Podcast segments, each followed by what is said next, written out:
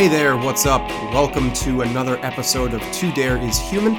I'm your host, Adam Connor, and it's Monday yet again, so here we are with another mini-sode. Just taking a few minutes here at the beginning of the week to focus on something that's inspired me lately that I'd like to share with all of you. I think it can help you and me both further embrace the To Dare is Human mentality. And as I mentioned a couple of weeks ago, I've been on a bit of a reading kick recently. So when I started these minisodes, it was all about bringing in folks uh, who were hosting other podcasts. And now it's focused on books, and maybe in a couple weeks it'll be focused on something different. But right now, I've been cracking a few covers and reading a couple of great things that I'd like to share. This week, I'm reading a book by John C. Maxwell, who is a top author and speaker on success and motivation. He's on Twitter at John C. Maxwell. He's got like a million and a half followers, and he's got a whole lot of books that you can read through too. And I'm reading one of his. This week, I'm reading How Successful People Think Change Your Thinking, Change Your Life. And the reason that I'm reading it is because I just got finished reading Blink, which, if you go back two minisodes ago, you can hear my thoughts on that. That was a book on our snap judgments and our decisions to do things in the moment. And this takes a step back and it focuses on being thoughtful about what we do being reflective about what we do, and then at the end of the day, being smart about what we do. And so each chapter talks about a different type of thinking that allows us to just embrace the big picture a little bit better. And so as you go along, he gives some great examples of where being thoughtful is important and where being thoughtful in the wrong way has been uh, detractive. Is that a word? Detractive? It is now. Towards somebody's goals. In our regular profiles that I run every single week, I always ask the question towards the end what sort of advice would you give to somebody who is on the edge, about to make a dare, about to jump into their passion? What would you tell that person to push them? And I expect to get this answer again and again and again, but by and large, it's just do it. Just do it. Go and follow your passion. I like that answer. I think that that's a great way to embrace something to get over initial fears. But when you are curating your tasks and curating your life past that decision, you need to get more thoughtful about things. Impulse gets you part of the way, but insight gets you the whole way. So I was reading through this book and thinking about how to go from blink to think, if that makes sense.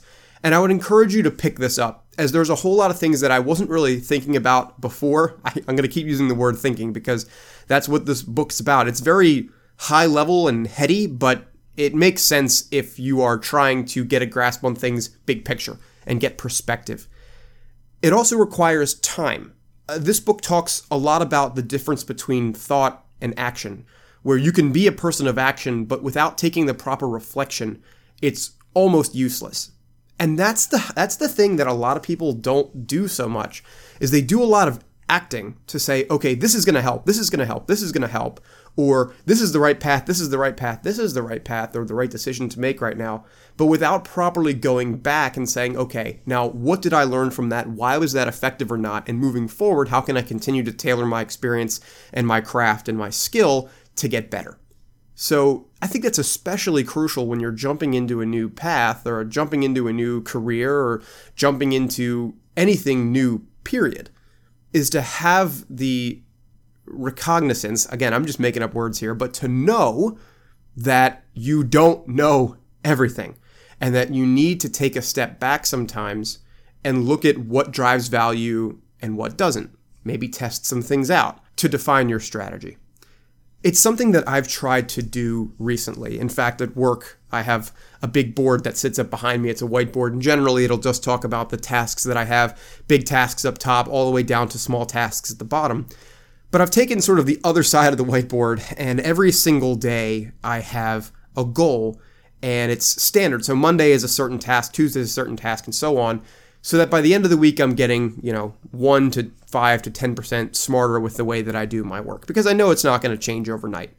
And a big part of it is to sit back and reflect and to just think, to go out and take a walk, to take half an hour and, and write and with me, okay, it's sales. So I'm thinking what is working well in how I'm contacting people. What am I saying to people that is impactful? What am I saying to people that is maybe delaying what I want to have happen happen?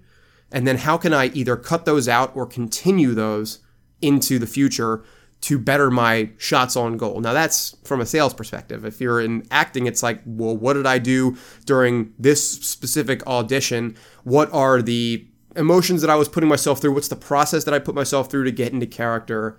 If it's something that you're starting your own business with, how did I market this week?